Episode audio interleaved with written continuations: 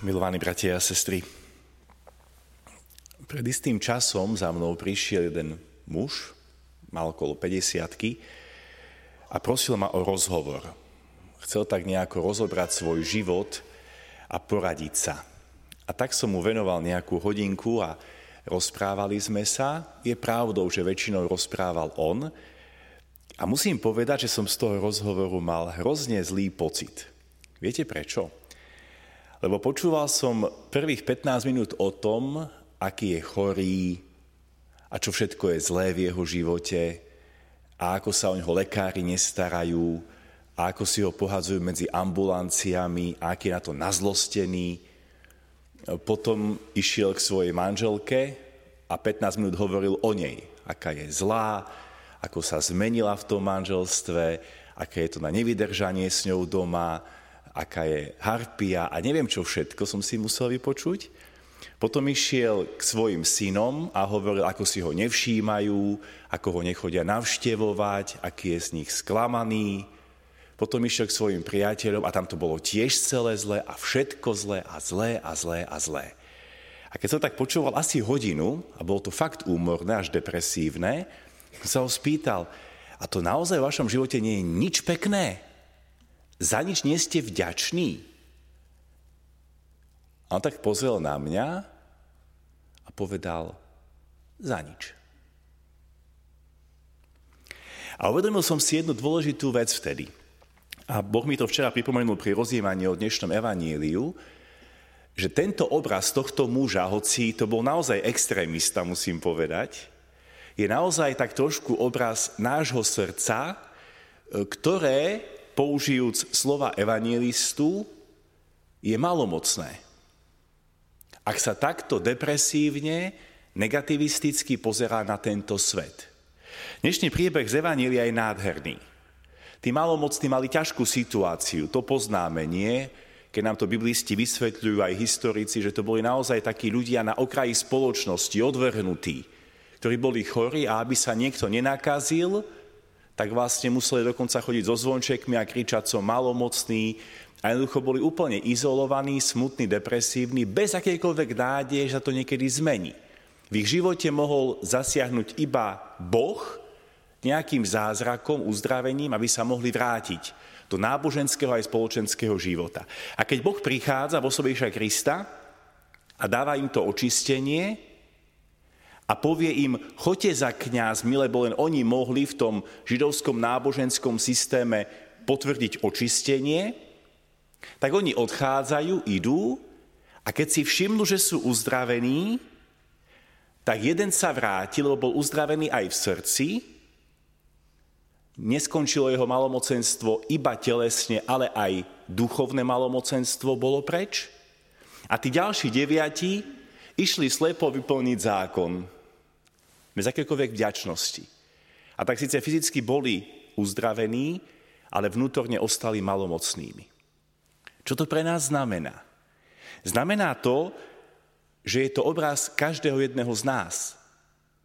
Keď Boh vstupuje rôznymi znameniami, rôznymi zázrakmi do života, rôznymi peknými vecami a možnosťami na to, aby náš život bol pekný, a my ostávame takí negativisticky naladený, smutný, v ničom nevieme nájsť radosť, lebo takto niekedy ako moderní ľudia vyzeráme. Že sme síce fyzicky relatívne zdraví, ale vnútorne sme často malomocní. A tak musíme prosiť dnes Boha o to, aby nás očistil. Lenže viete čo? On už nás očistuje. On už prichádza s tou možnosťou, aby sme sa zmenili a aby sme pozerali na život úplne ináč. A to hlavne touto záležitosťou, aby sme dokázali pozerať, a to je v našich rukách, v našich hlavách, v našich srdciach, na život pozitívnejšie. Nie nejako slepo, optimisticky iba, ale by sme naozaj si konečne všimli, čo všetko je pekné. Veď konec koncov, kto z nás dnes ráno pri modlitbe poďakoval Bohu za to, že je tu nový deň? Niektorí ste dvihli ruku, to je úžasné. Kto z nás ďakuje za to, že má ľudí, ktorých má okolo seba. Každý jeden deň, že je to dar pre náš život. Kto z nás ďakuje za to, že náš život každý jeden deň stretne kopec pekných maličkostí. Možno to nie sú obrovské záležitosti, nejaké úžasné a nádherné. Ale už len to, že máme čo do úst, je Božím darom. Aj to má byť predmet našej vďačnosti. A potom poďme ďalej. Keď sa pozrieme na to duchovne, tak čo to znamená? Znamená to žiť duchovný život v slobode Božích detí. Nie nejako úzko prso, iba náboženský, ale naozaj tak ako ten jeden, ktorý prišiel a keď si uvedomil, že v jeho živote Boh urobil veľký zázrak, tak sa vráti k tomu Bohu, neuteká ako keby za niekým, kto to má potvrdiť, ale vráti sa, lebo cíti, že mi musí poďakovať. Že tá vďačnosť v jeho srdci zrazu exploduje. A prichádza k Bohu, aby poďakoval. Mám taký malý test. Niekedy sa naše modlitby podobajú takému automatu, nie? alebo z Pána Boha niekedy robíme automat, nie? že tam hodíme kopec očenášov, kopec rúžencov a čakáme, že Boh bude robiť zázraky.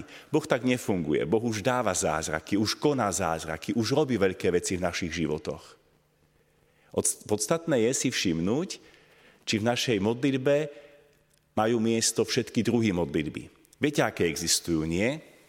Modlitba chváli, kedy Boha chválime za to, aký je, modlitba vďaky, kedy mu ďakujeme za to, čo pre nás robí, ako nás miluje, modlitba odprosenia, kedy si pozrieme na vlastnú slabosť a odprosujeme za naše hriechy a slabosti, a potom modlitba prozby, kedy prosíme v našich ťažkostiach.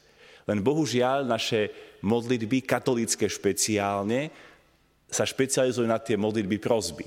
Nie? Prosíme a prosíme a prosíme, a zabudáme, že je dôležité Boha chváliť, Bohu ďakovať, Boha odprosovať a potom aj prosiť.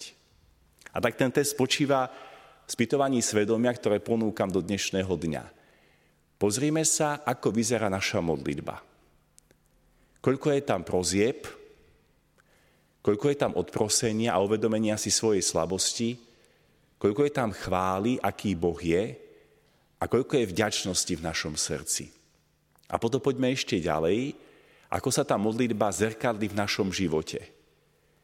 Koľko je prozby a nejakej nespokojnosti v našich vzťahoch, koľko je uznania vlastnej slabosti a odpustenia a zmierenia a odprosenia, koľko je tam chvály voči tým ostatným a koľko naopak ohovárania a osočovania a koľko je ďakovania v našich vzťahoch. Lebo od toho, ako to nastavíme my, bude záležať naše srdce, naše vzťahy a ako to ja rád potom ďalej hovorím, naše spoločenstva, naša farnosť, naše mesto, naše Slovensko. Tam, kde si, sa mení celý svet. Mal som pred istým časom ťažký rozhovor, ktorý som vám dnes opísal. Ako by vyzeral rozhovor s nami, keby sa niekto spýtal, ako sa máš, čím žiješ? Bolo by tam veľa vďačnosti? Bolo by tam veľa pochvál? Ale by sme ostali pri niečom oveľa tmavšom, oveľa černejšom. Vypočujte si aj ďalšie zaujímavé podcasty. TV Lux nájdete na deviatich samostatných kanáloch, kde na vás čakajú relácie s pápežom Františkom, kázne, modlitby, prednášky, biblické podcasty, rozhovory, inšpiratívne epizódy na pár minút, svedectvá či podcasty určené pre deti.